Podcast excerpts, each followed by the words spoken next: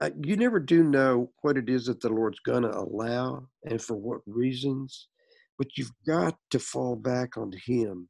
You can't say, Why me, Lord? You have to say, What now, Lord?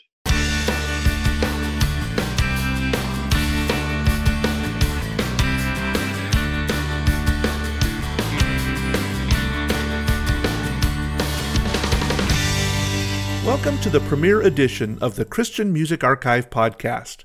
I'm your host, Dave Maurer. And if you have followed Christian music for any time, you will probably recognize the name Bob Farrell. Bob is one half of the husband and wife duo Farrell and Farrell, who for 20 years in the 70s and 80s helped define the way Christian music sounded. But astute credit readers will probably recognize Bob's name as a songwriter. He's penned songs for a huge list of artists, everybody from Sandi Patty and DeGarmo and Key to Wynonna and Eric Clapton. He's also written oratorios that have been sung in churches around the world, as well as collaborated with Eddie DeGarmo to write the popular I Hero rock opera from 2003. But for me, this was a fun interview because the very, very first record I ever owned was Farrell and Farrell's album, Let the Whole World Know. So it was fun for me to sit down with Bob and chat a little bit about his music, about his career, and how his relationship with Jesus has shaped the whole thing. So let's jump into our conversation. Well, Bob, I'd like to thank you for uh, for joining me and for being willing to take some time out of your busy schedule. I know you've got that big project that you're working on construction. Uh, uh, right now, I'm being construction, Bob. Yeah, and, you know, and that's that's not normal. But I did. I have done it before. But I'm in the middle of, of renovating a basement into a, a rental space for kind of a vacation rental. So where did your where did your interest in music start and how did you get started making music and writing songs? I had cover bands from the time i was i was, in junior high in dallas texas. That was all fun because that was all car songs and beach songs in the in the 60s right? Right. And um so mid 60s and then here came the beatles in 62 or 4 or 3 or 4 whatever it was on on ed sullivan and blew everybody's gourd and it, really literally shifted the, the paradigm for me because I'd always been I played trumpet in stage band and concert band in junior high, and uh, but I'd never played guitar. But w- once I started with this little cover band in Dallas, you know, and playing house concerts for people's birthday parties and stuff, I knew that I loved it, and so it, it was a natural progression. And then the, the, guitar player, as much as I bugged him, he started showing me some chords. so everything I did was pretty much self-taught. But what really aided me along was Paul McCartney because I, I you know, I just started aping every bass line.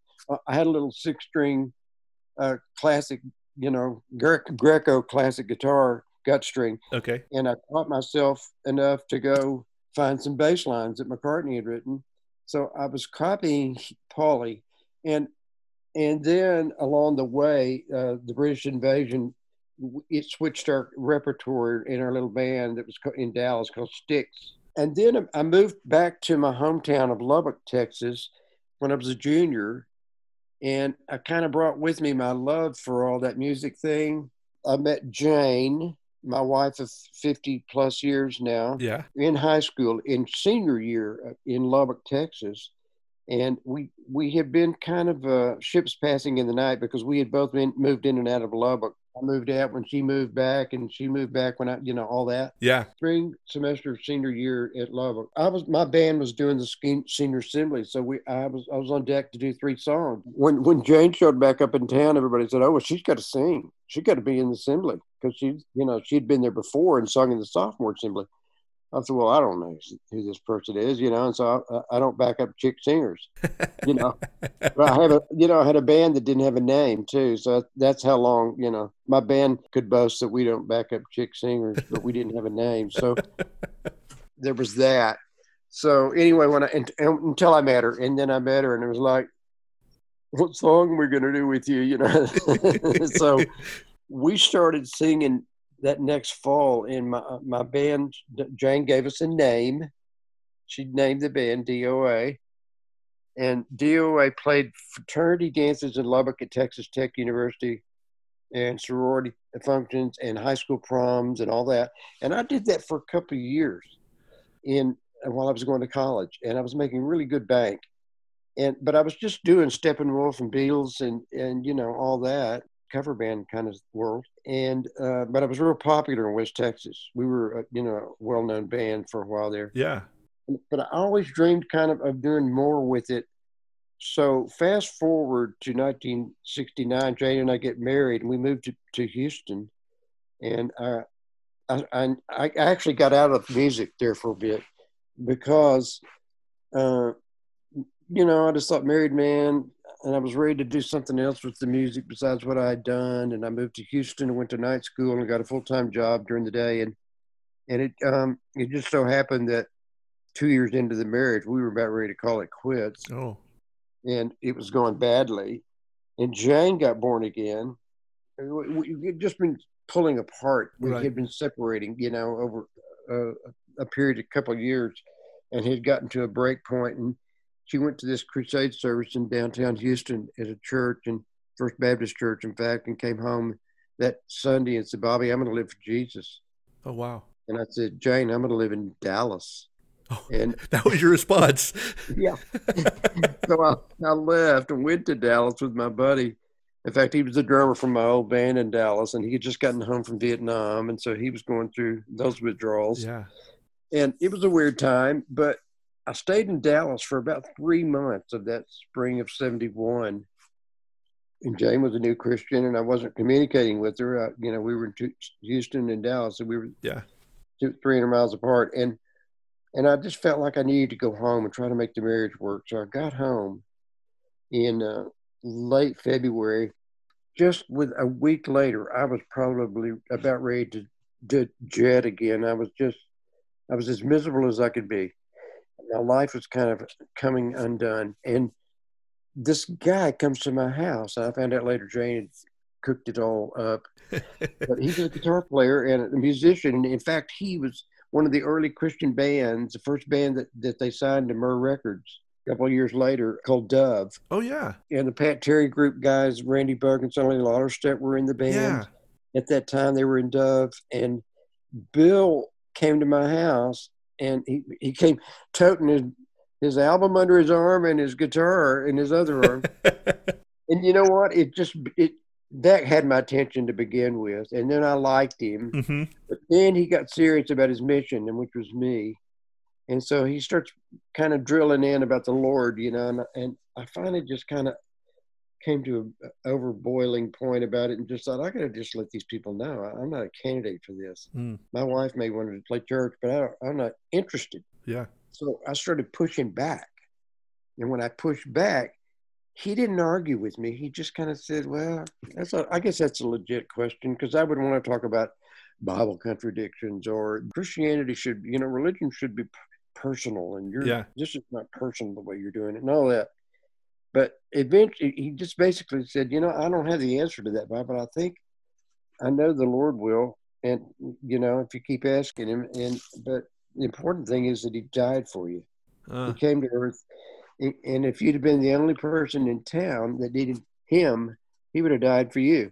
And you know what? It just began to make sense to me. And so the subterfuge, the smokescreen that I'd been creating and talking to him, it just kind of, uh, it all fell apart.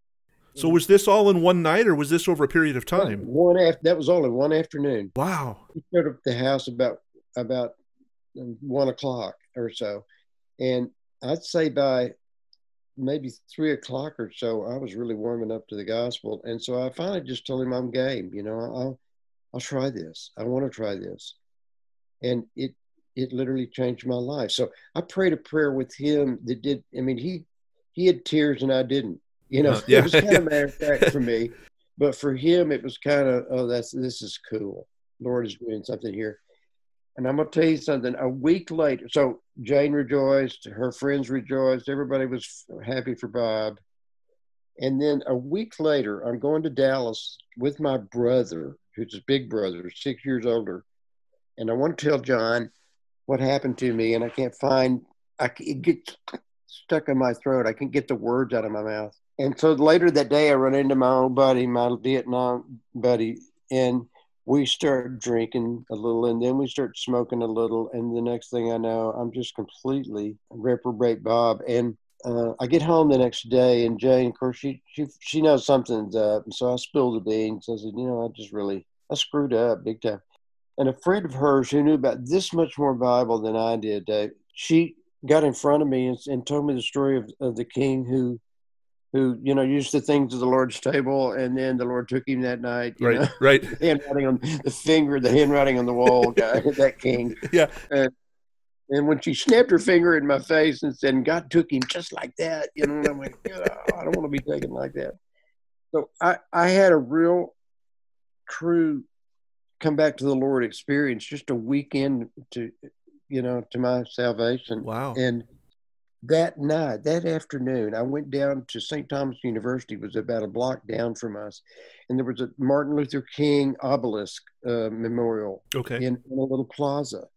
It was real peaceful. It was real, you know, the solitude level was high, and and I went down there and I wrote my first song ever, oh, really? my first song ever, and it was about that very experience, and it was called Restored and the, the Pat Terry group recorded it. Several people recorded it later, but it was just a real outpouring of in, from an experience. So it set up a pattern of, of something that happened. has happened all my life. My whole writing career has been a personal experience filtered through the Word of God and with my own language. And sometimes I include scripture in my songwriting because it makes it so much stronger and it lasts so much longer because the word is eternal. So if I if I can borrow the words of Paul and, and James and Jesus and John and all, it's that much stronger and it stays around that much longer because it, it's it's got the word of God in it. So you and Jane had done some cover band stuff around town. How does Farrell and Farrell as a band officially get started? We started singing at home, just and, and we actually learned a song from Jesus Christ Superstar because I liked that rock opera and we learned a Bill Gaither song called "He Touched Me" that I didn't even know who Bill Gaither was, but right. I knew about that song.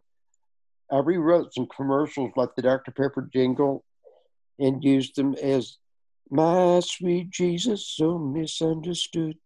If anyone would try him, they'd know you're so good." You know, I would take jingles yeah. and do them. Yeah. So we didn't have much repertoire, but we were just goofing around at home that big crusade effort that had gone on for Jane when she got born again in January of 71 was at a big downtown church and they, they started doing follow-up Bible studies because so many, it was during the Jesus movement of the 70s, and so many people were born again in Houston through that crusade, me and Jane included. They started having follow-up Bible studies for the, all those kids, those new believers.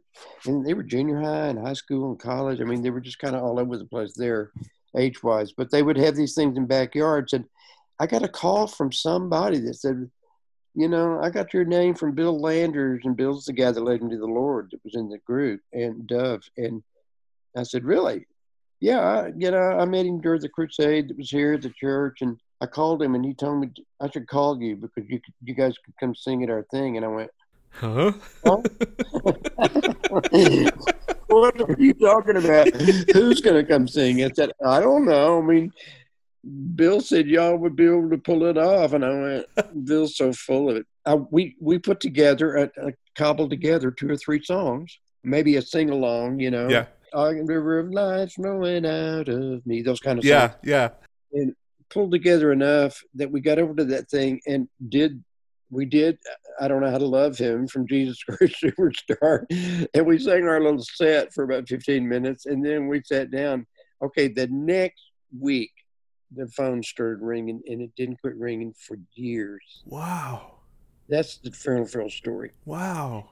Literally. And so I mean the word got out and there weren't there weren't there wasn't very much of that contemporary kind of stuff. Yeah.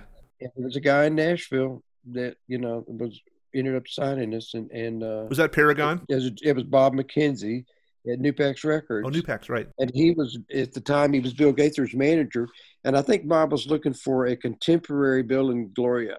Okay. We really weren't, but I think he thought we were. You're husband and wife, so obviously. yeah, yeah, it kind of that vibe. But he, uh, you know, but I learned a lot from from Mac, and, and I loved him. And uh, sometimes I wanted to beat him to death, but overall, he, he helped us, and and he did get us in front of people in a different way because he got us on the radio. Mm. Because the first single was off of off of the Farrell and Farrell record was Earthmaker, and it went to number one. Yeah. So our first single was the number one song on Christian radio. Wow. So that felt good. Yeah. And you know, we would get to travel further, and sometimes it was dry because didn't people didn't know who we were. But that too evolved. In the second album, I, I by then I had met Brown. I, I approached Brown Bannister. Okay. I said, "I love your work on Amy Grant. How would you like to produce my next record?" He said, "Yeah." So we wrote three or four songs. We wrote "I Couldn't Live Without You." We wrote "All You Need." Love that song. We wrote "Fallen," and Jane found the song uh, "Balanced Love," and we recorded it. But she found it at our publisher downtown on the road, and uh, and brought it to the studio and said, "We're doing this song." And we, Brian and I looked at each other, and after she played it for us, and we went, "Yeah, we're doing this song." And it was an extra song. I think it was the song eleven Yeah. on the album, but it was an obvious. You got to cut this song. Oh, it was Balanced yeah. Yeah. yeah that too began to burgeon but when we got to, when the all you need thing happened we the the label wasn't ready for the fact that the that all you need popped out of the of the bag by itself and it, and it landed on pop radio. Mm. and i'm talking about real pop Right. radio in dallas and houston and all these cities. And they didn't know what to do with it. They didn't know how they couldn't manage it. They couldn't contain it. They couldn't and so it had its you know i remember one time jane and i were while it was it was big on christian radio we went into a mall one day in oklahoma city where we were living and we heard it on the speakers in the mall Oh, that's gonna be wild. we were stopped and went, why is that playing? How could that be?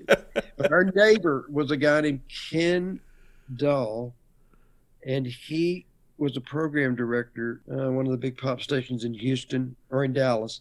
And uh, but everybody else followed Ken's leanings, so they would look at what he was playing, and they would mimic it. They Okay. would mock what he was doing, and um, and he was a neighbor. He lived down the block from us, and he was a new believer.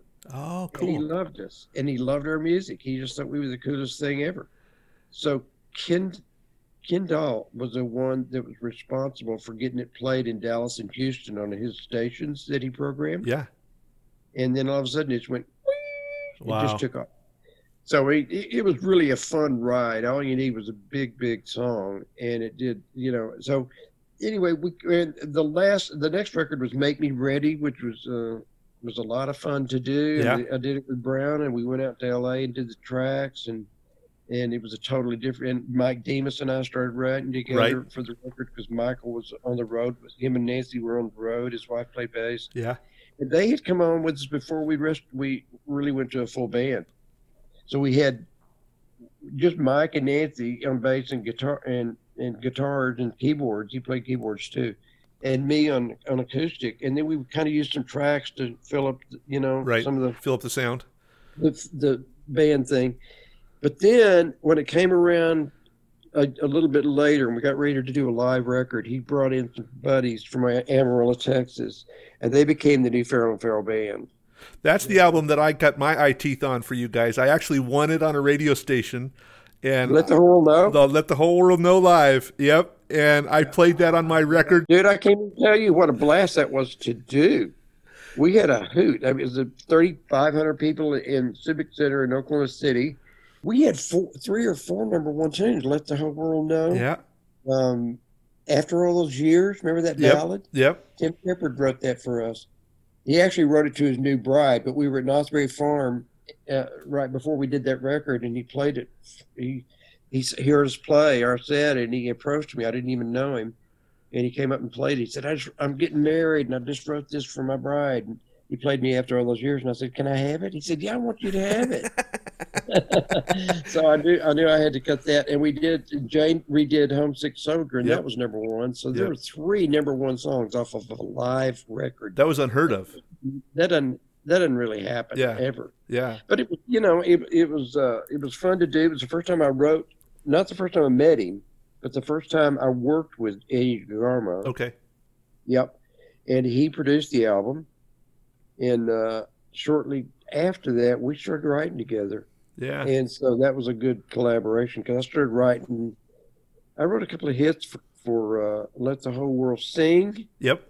Uh, and what else did I write with DeGarmo Key that they recorded? But Eddie and I started writing, and then he, and then he did Choices album and jumped to Conclusion Records. Mm-hmm. So he and I created techno. Well, I was going to go there because you guys were really the first people that I knew of, anyway, to start doing this techno music. We were that was arguably the first tech in Christian, Christian music. band, and and I was by then the the live record had been out for a couple. Let the Whole World Know had been out for a couple of years, and I changed record labels, and I signed with Star Song Yep. because Eddie and I wanted to see. We just thought they were they would get it. Uh huh. We had an by then he and I had a, a, a had formed an idea of what what we thought would work for Farrell and Farrell. And it was because we both liked that tech stuff. We liked the Hall and Oates. We Yep. liked Sheena Easton. We liked, you know, uh, Thomas Dolby and all that stuff Yeah. we listened to. And I thought, you know, I want to do something different. I mean, I, we're kind of middle of the road pop. We're Yeah. a married couple. So, you know, some people don't check us out just because they think that's corny. And I want to do something off the wall. So we we we started looking into exactly. In, in other words, I started writing the songs and tooling the songs and threw out a lot of songs that almost made the mark but didn't. We moved over to Memphis and recorded where Eddie and Dana Yep. recorded at Ardent. We worked with those guys, those players, those Memphis players. So it was a whole different thing from the Nashville thing. Different sound doing altogether. Yeah. totally other.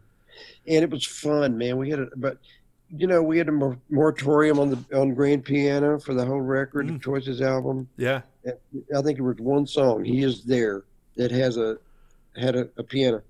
Otherwise, it was all electronic. Yeah. Even the drums were Simmons drums. You know, Yeah. like white noise and pink noise or whatever. it's like you're playing the kitchen table. You know, Simmons drums. But here's one of the best drummers in the world, Chad Cromwell. I mean, he's played with everybody now. Yeah. You know, Yeah. here's Chad back there. And you know what? He was so hungry and young and needing a gig. And and he came on the road with me for Mm. a couple of years. So we did a lot of work together. Yeah. Chad, we're still good buddies, but he was out with uh, Tom Petty on his last tour, you know, playing for Joe Walsh. Yeah. So Chad was in the mix, and we got we got a lot of good Memphis talent in that. John Hampton was the guy engineering and mixing Yep. he was, and he's no longer with us. Right. You know, John was a sweetheart, but his ideas, man, were just so stellar, and his mixes were so stellar. But he created stuff on mixes like "People in a Box," you Yeah. know, that had beep beep beep beep beep beep, beep people in. He, he, those came out of John's head. Ah. So a lot of the times, it wasn't something Eddie and I. We just get to the studio and hear the mix, and we go, "That's cool." you know. So American Man, the cheerleaders in the chorus of American Man, Uh-huh. all that stuff came out of John. So we turned a, cor- a hard left corner you sure did. Yeah. with voices, but it paid off because it was the biggest record outside of Jump that we ever did, and it- and it had plenty of radio play, and and we changed, we brought a genre, a new genre to Yeah. Christian music. Yeah, I mean, we literally introduced tech Yeah. and and um, that was fun to do. And so we were the first guys too to go out and have computers on stage. You know, Yeah. people thought we were nuts. Yeah. Yeah. nuts. They'd come and there would be an Apple IIe in you know. So was this was this a choice that you made? Pardon the pun, the choices, the album. Yeah. But was this a choice that you made to reach a different audience, or was it just kind of a different place in your heart at that time? You were just looking at a different music. I think it was it was both of those things. Honestly, Dave, I I- I wanted to I wanted to reach uh, a different audience if I could, you know, by doing that. But I was also a little bit bored with what I was doing. I felt like I had had, had ridden that pony as hard as I could, and I needed I needed something new and fresh to happen in our music for us, for our sake yeah. and and we both were uh, electrified by doing it. I mean, it was fun to do, and so, and you know, I like plowing. I've always loved plowing new ground, and and in Christian music, not having any tech, it was it was a good time to, you know, to come flying out there. So, yeah. yeah, it, it was it was very workable. The one thing you realize though is once you start doing that uh, is that uh, it's hard to get off a boat that you set in motion. So after I was kind of, mm, I'm not sure I want to keep doing tech. the the labels, you know, wouldn't hear of it. So Yeah. and and eventually when I got to the Superpower album, it was because we had in 1988, Jane and I went to Russia and did. It was still communist Russia. right. I remember that. 30, 30 three shows in uh, Moscow and Leningrad, and we went with a group called. Uh, in fact, Tom Newman is he's the guy, the spokesperson now on TVN. Oh, okay. Yeah, Tom Newman, and Tom had a group called uh, Toymaker's Dream. It was a dramatic presentation. I remember that. Yeah. And, and Mike Demas, uh, my guitar player and, and co-writer, uh, he wrote all that music for Toymaker's Dream, and it was a pantomime, you know, so it was drama and dancing and pantomime and stuff, and it was all narration. And but we got the invite because Tom got the invite to come to Russia, and he called me and said, "You guys want to go?" And I said, well, "Yeah." yeah. And so we got a chance to go, and Joe English went with and Mhm. played drums. So that was my a chance to work with Joe. Cool. Stellar, stellar. Yeah. And we did uh, Starship and Mr. Mister and you know and all these different pop bands. Uh, We did some D and K, we did some Farrell and Farrell, but we only did forty five or fifty minutes of, of music, and that was all we knew yeah. because it really wasn't. It was part of my band. Mike and Nancy and Dave Robinson was along, and all the. And then we also had a couple of uh, English was along, and and uh, a keyboard player from Tulsa was along. So we knew what we knew, and that's all we knew. So Yeah. if they wanted more than one encore, they didn't get it. But we actually did back in the USSR with a rock star Yeah. in Russia.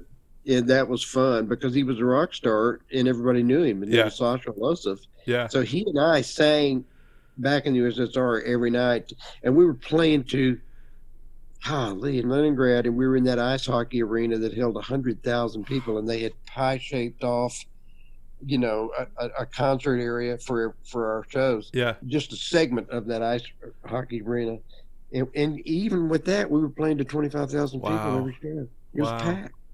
Wow. So it was really, really an anointed time.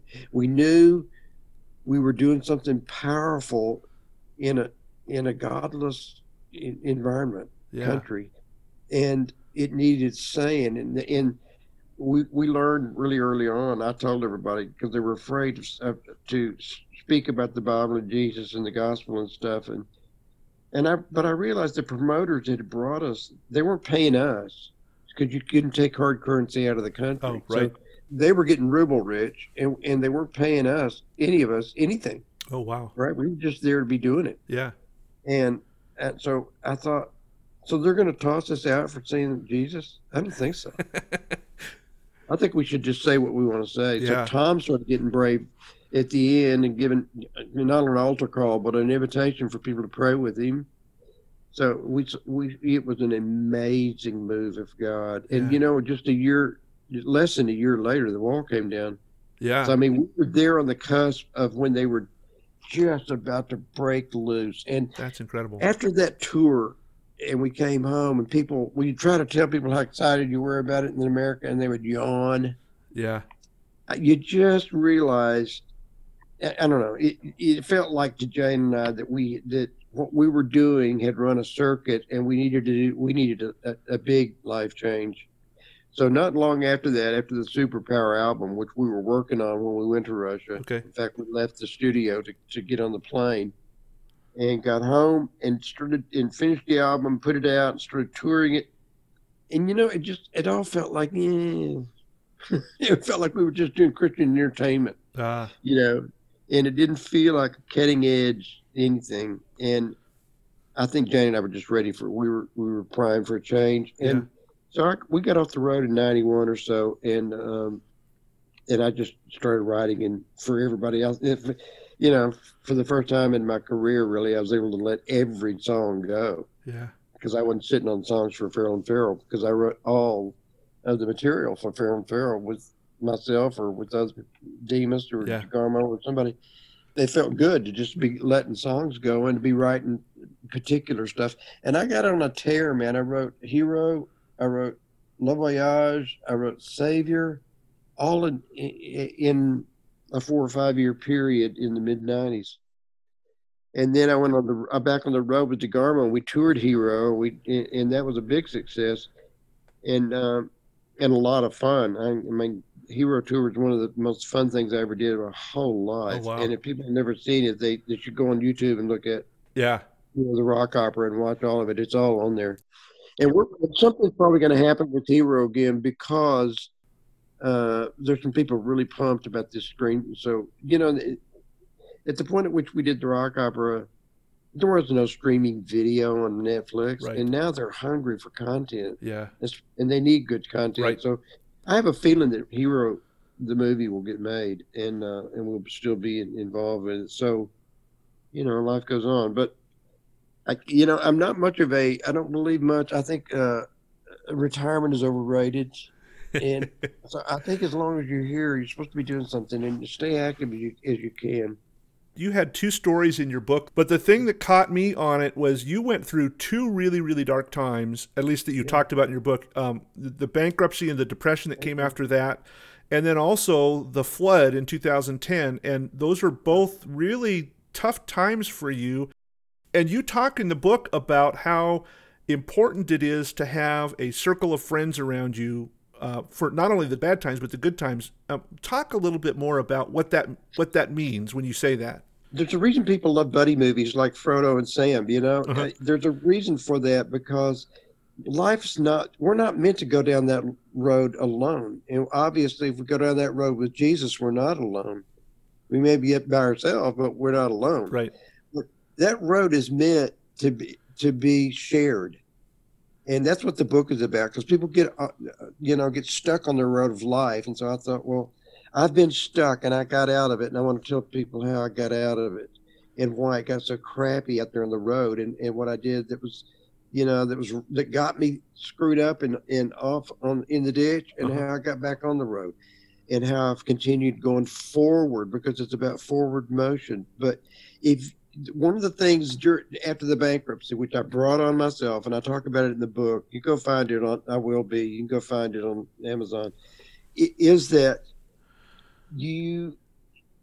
Um, it's so damaging, and it's like seared nerve endings or something. You know, you start losing all your sensibilities. You know, and and you forget that friends are there for, for not just as you said not just for those good times and ha- having a laugh and having a lunch and a coffee but the bad times when you don't feel like talking to them and you want to say kiss off and Yeah. and what you really need is for them to make you accountable to keep you accountable what you really need is for them to to get in your face you know Yeah. and help you take down the black black crepe that you've hung all over your your life and your house and your car and your and and get back to uh, honesty and accountability. And so I found out that after I had allowed myself to get in such a funk after the bankruptcy, and I and I and I talk about how that happens. I mean, because you just kind of beat yourself up for doing some stupid things that you.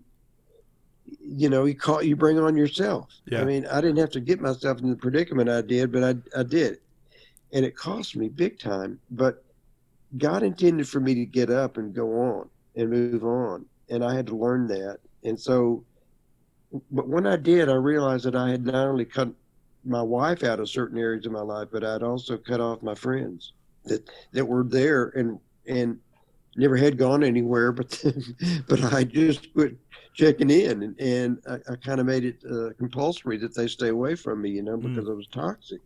So that, it, that wasn't healthy. And, and I think it's a really, really strong, important thing for for you to pick good friends. And I talk about that in the book Yep. because a lot of people pick crap friends, Yeah. and they let and and they're they, they pick people that drag them down. And if, and I'm telling you, if you're in a friendship and a relationship that we're you know you're having to change this and change that, and it's dragging you downward and backward, get out of it. I mean, just jettison away Yeah. It's not like let me let me see if I can, you know, slope down on this thing. No, just cut it off, and I mean cut it off Yeah. because it's it's unhealthy, and, and unhealthy relationships are really damaging. So, th- so your friends that were around you during these dark times, they weren't people that you said, "Okay, I'm just having a really lousy day. I need to go find a friend to, to pick me up." You had you had fostered those relationships before, so that when you were down, they were there. It's not something you had to create when you were down, right? Right. I did have good friends, and I wasn't, but I, I was kind of doing, I was kind of sulking. I had a sulk corner, and it was it was easy for me to retreat into my you know into my own little cocoon. In fact, the title of the book that you've got, "I Will Be," is the song that that talks about that very thing of the damage that you do when you crawl inside yourself. And that's why I picked that song to expand the lyric and talk about these ideas that are, that are in the book. Yeah, because they're helpful, because they put a positive spin. Because Jesus has a bigger plan. You know, it's not that he doesn't. He's not there when you when you screw up and you fall down and you flatten your face into the ground and you eat dirt and he's he's there to get you up. Yeah. Over and again but he's going to move you forward and he's going to teach you some stuff that might some of it might be painful but friends good ones are the are the ones that will that are, are not afraid to tell you that you know? And you're not afraid to say yeah you're right. You're right. And i'm, I'm you know i'm thinking wrong. I'm thinking wrong headed here. So to me the flip side of that is that you need to be a friend to others and to be able to be Absolutely. available to pour into them. And I think one of the things that's scary about the internet is that it's it's not a good substitute for that. Right. It's not. I mean, you can text your tail off, and that doesn't mean jack diddly, uh, honest, because it, it will not replace having coffee or having lunch or whatever with your bud eh, that you need to do on a regular basis and you need you need to make the effort to keep those relationships flowing and good and and uh, you know, on occasion there'll be something collaborative going on. It might be somebody like DeGarmo and I just, you know, a phone call, but it might be, you know, go, going down to his lake place, you know, and and going skiing out there or something. I mean, it's just good to oil those those relationships because they'll stay good and they'll stay effervescent and, and they'll stay fresh and they'll refresh your life right. because of that. It so it's it's a way to uh, shame the devil. It really is. And people don't realize that it, that it, it's important as anything in life is to have a little buddy system. It doesn't have to be huge. Yeah. You don't need 5,000 friends on Facebook. You just need, you know, five or six or eight, ten people that you go, man, I can call this guy when I'm just feeling crud. And what I heard you say is that you, you talked about the greasing the wheels piece. This is uh, pre-praying for those times. It's not just assuming they'll be there when it's done. Yeah, and but I think it's the the incredible thing about how that works is that today you're down and they're up, and tomorrow they're going to be down and you're going to be up, or you're both going to be down. You're going to have to look at each other and say, "This is this is bad. Let's don't do this." So you know it, it's all the dynamics that relationships are supposed to be but i just think friends are, are super important you shouldn't shut them out just because you're having bad times you, you need to let because I found out how helpful they were, especially when I came back to let you know letting down my guard a little bit and saying, "Yeah, I need help. I'm not in a good place. I'm in a bad place." Yeah, and so, that'll help you come out of it. So, talk a little bit about how these friends came alongside of you in 2010 when you experienced a slight rainstorm. yeah, I, I think at first they knew they knew the repercussion because I mean bankruptcy, the B word is is devastating and it does all kinds of things to your psyche, your ego, your self confidence, your self esteem, all that stuff gets battered. And so you have a natural, you know, and if you're unless you battle it, you'll just find yourself, you know, uh, in a prenatal position, sucking your thumb on the couch.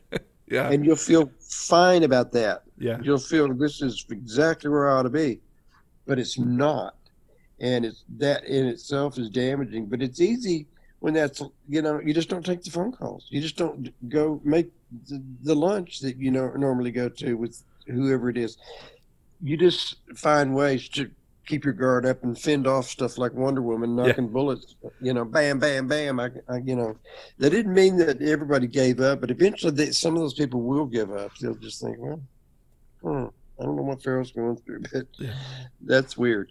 So I, I had to kind of let them in and let them know that I was letting them in mm-hmm. and let them know that I had I had kind of you know tripped off the, the the path there and, and indulged myself because I felt like it was self indulgent. Mm. I really did. Ever got past it that I had I had created some of my own miasma mm. around myself because I had been so in, self indulgent about it. Yeah. Because you want to kick yourself. You want to kick your own tail when you do that, and and you jeopardize, you know, your relationship with your wife and your family because you let them down. and You know, it's their life too, and and and when you take the rug out from under people uh, financially, I mean, it's it's a wrecker ball. It's an absolute wrecker ball. Yeah, it's going to crash through all the walls and, uh, and it's going to keep crashing and reverberating. So we came out of that. We got healthy again, and then I start my career started catching on again. And and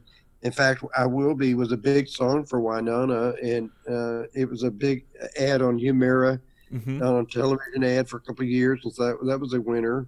And then all started coming, and then here came the Hero Tour. So I came back from all that and I'm and I moved into that flood house in 2008, and that was after uh, after we had spent a year, ten years in a condo, eight years in a condo after the bankruptcy, just rebuilding. We didn't own anything. Yeah. We had to, we had to sell the house, the dream house on the hill in Nashville, and and uh, to keep from losing it because things were bad. And I talk about why, how it happened. You know, yeah. it, it, it was just a bad decision it was something I shouldn't trusted the guy, and I did, and, it blew up in my face.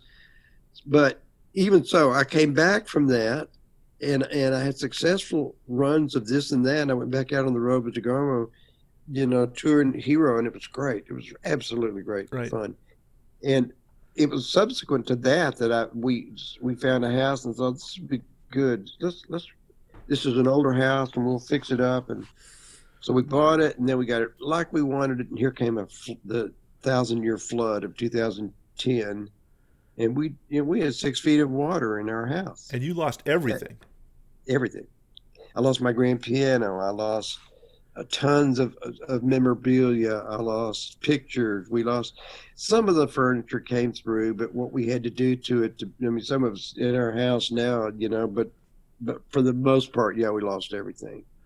And um, so here we were starting over again. Again, yeah. after the bankruptcy, here came the flood. so, and by now I'm 10 years older, you know, so it's like, Lord, I don't know how many more these I can do. and, and so I wrote the book when the rains fall because there, it was a great miracle story that happened, Dave. Yeah. And it's worth the reading. It's on Amazon too. When yeah. the rains fall. Yeah. But it's just the and there was a guy named James Bond at Lowe's in in Nashville, and I t- and I met him. Of course, you know all the puns in the world. Oh, sure. My my my construction, you know, supplier was going to be James Bond. And but at first, he tried to talk Jane and I out of the idea that we had because I I had uh, I had sold the house, the flood house I had some contribution. Yeah, I don't know unless you read the book, you won't know this. But they picked us for uh, what do they call that thing where they rebuild your house? Was that the Extreme Home Makeover? Yeah. That, well, they they came to our house and interviews and shot and shot an interview at the house, and, and they were going to do our house. Yeah. and uh, this was in the middle of the summer, about two months after the flood, and you know we were walking them through the house and reenacting it and all that stuff. And they were they took it back to their producers in L.A. and they went nuts over it. And they said, "Yeah, we're going to do this," because people were had we had hit the paper, you know, that we were Farrell Farrell, life, husband and wife in Nashville. Paper ran the thing and interviewed me and blah blah blah blah blah, and and you know it was the oddest thing, but I didn't want to live there. I didn't want to live in that house again. Right. I got the creeps every time I went on the property.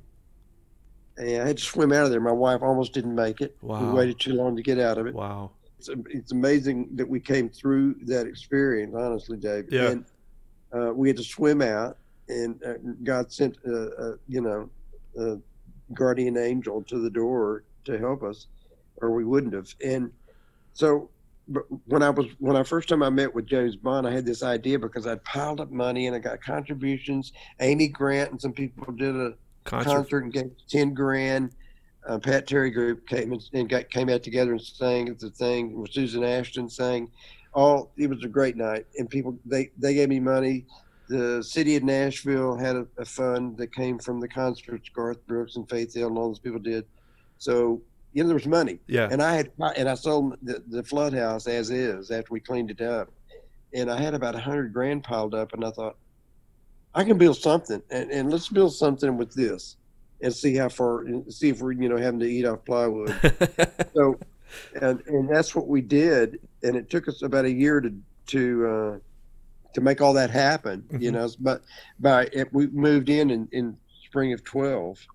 So that was two years after the flood, but it was a, a, about only about six or eight months after we had finally found property, you know, and came back because I lived with my daughter for a while, right.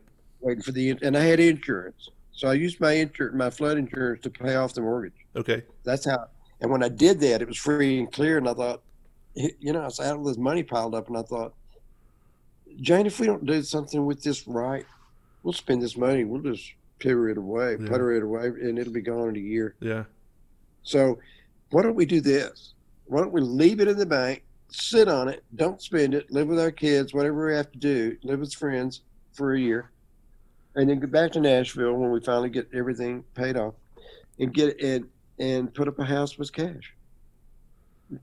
Okay, so we that's what we did, and, and we came out here now. and We're we're, we're lo- absolutely in love. It's the best investment we ever made in our lives, but but the story was in, in was engaging because of the way the Lord had to teach me because I'm pretty dumb when it comes to that stuff. I you know a lot of stuff I don't get, and I really want a handheld device to take care of my problems Mm, yeah. as quickly as possible. Yeah. And I found out really early on that that wasn't going to happen, and the Lord was saying to me, "But if you'll be patient, Bob, and wait on me, I'll do something wonderful."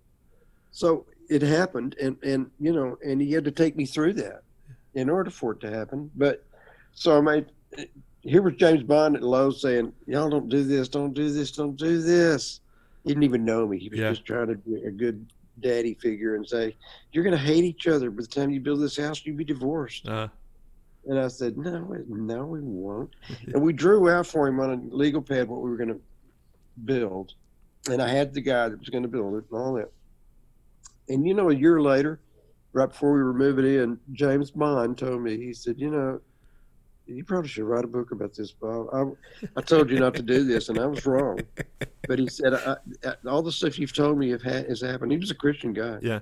And he said the stuff I've seen happen to you guys is kind of miraculous, and so maybe it would encourage people. Maybe you should do that. So that's when I wrote "When the Rains Fall," and and it was the first time I'd written anything like that. But I enjoyed the process, you know, yeah. and I've written a lot since. But um, I think that the flood coming along with just more polish.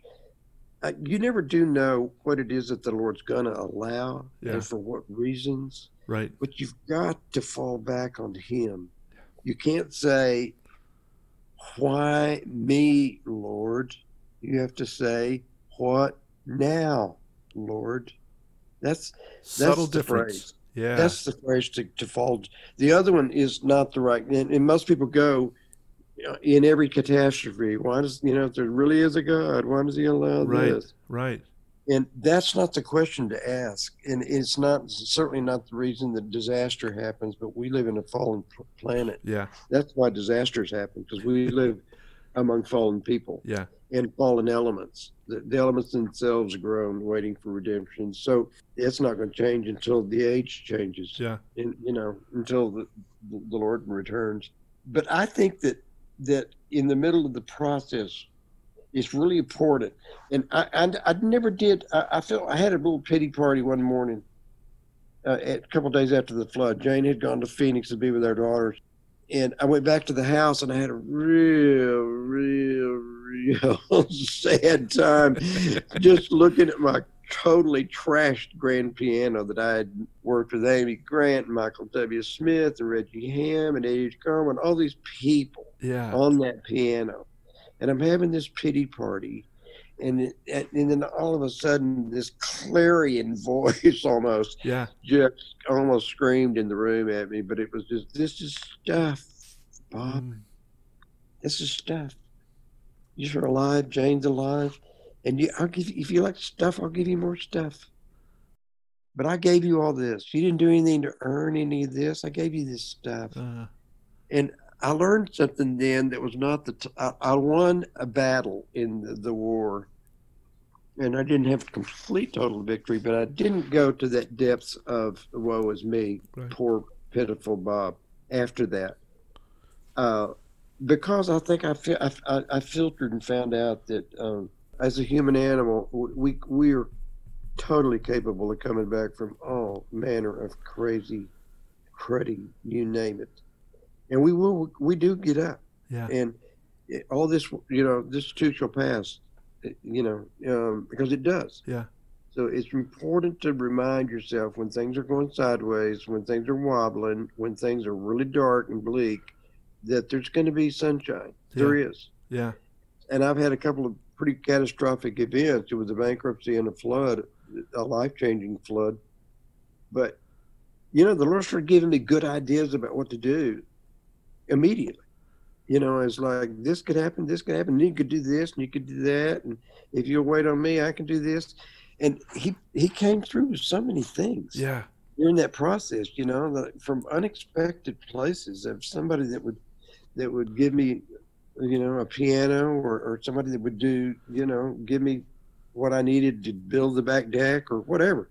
It Yeah. just happened serendipitously, and and you never knew Yeah. who yeah, what he was going to use. So I, I learned good stuff out of that process, and now, uh, you know, we're in a totally better place even than we were before, right before the flood. Isn't it interesting that we serve the the master creator who can build a world, an earth, a Milky Way out of nothing just by speaking a word. And yet when we're down and struggling and frustrated, what are you going to do, God? You how how are you going to do this? Yeah. And I, I sometimes wonder if God's just not sitting back saying, Look around you, see what I've done? Can you imagine what I'm going to do for you? If you'll just let me. yeah. We put, we we're the ones that put the constraints on, Yeah. and we, and we do them out of uh, fear. It's fear based, Yeah. and fear fear is a big deal in, in, in our lives. I talk about it, and I will be because it's the big bludgeon that the enemy uses on Yeah. us. Is is the stuff that is reactive instead of active, and we have to learn to to be proactive in our life. Because if we're not, all we're ever going to do through life is react to situations. You call it the survival brain and the front brain, right? Yeah, Yeah. and you know it'll get, you'll just get absolutely kicked all over the block Yeah. until you learn that and and realize that when you're when you're reacting you're doing stuff out of the back of your brain and that's not the place where we you know it's the front of the brain where all the hope comes from and where all the answers come from and where god connects with you Yeah.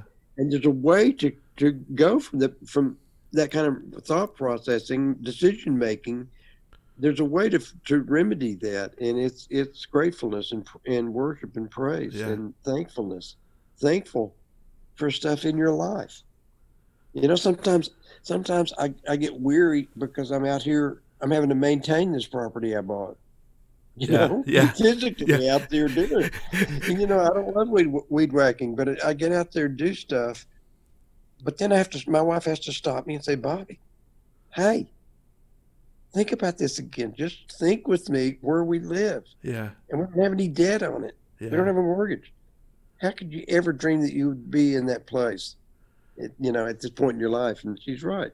So gratefulness is the way. Enter his courts with thanksgiving yeah.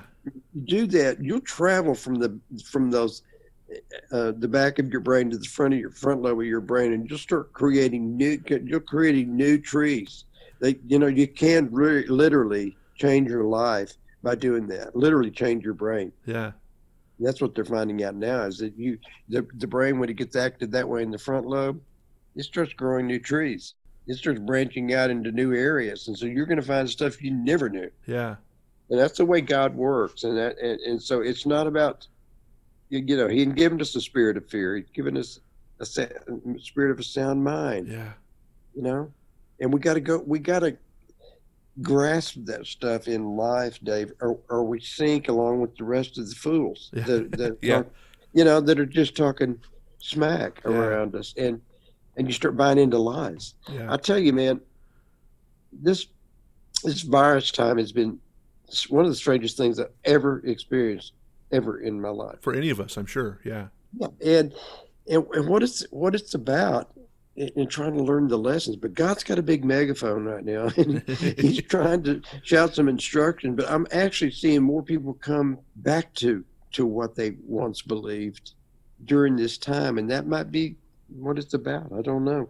It feels like the the, the end times it feels like what Jesus predicted and Paul talked mm-hmm. about, mm-hmm. you know, about what it was going to life was going to be like because we've got so many fools that are around us now, so many people that are buying into lies. Yeah. And yeah. that's scary.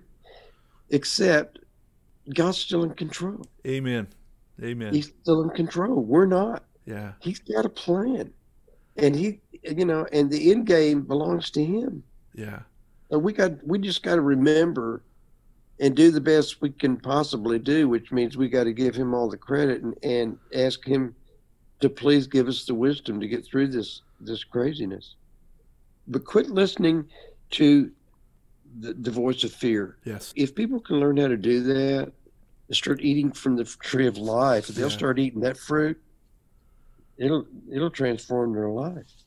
Yeah. You know, and and when you're eating from the knowledge of good and evil, tree of knowledge, dude, it, that that changes from minute to minute. Yeah. Yeah, and you don't know who to believe. Right. Just believe God. Yep. You believe in, in, Jesus said, "You believe in God, believe also in me, because I got the answers. I'm the one. I'll give you the wisdom. I'll get you through this." So I'm I'm a big proponent of even when I'm clueless, He's not. Yeah. Even when I'm unable, He is able. Amen. that's good news. Yeah. That's good. Good. That's good. Good news is what that is.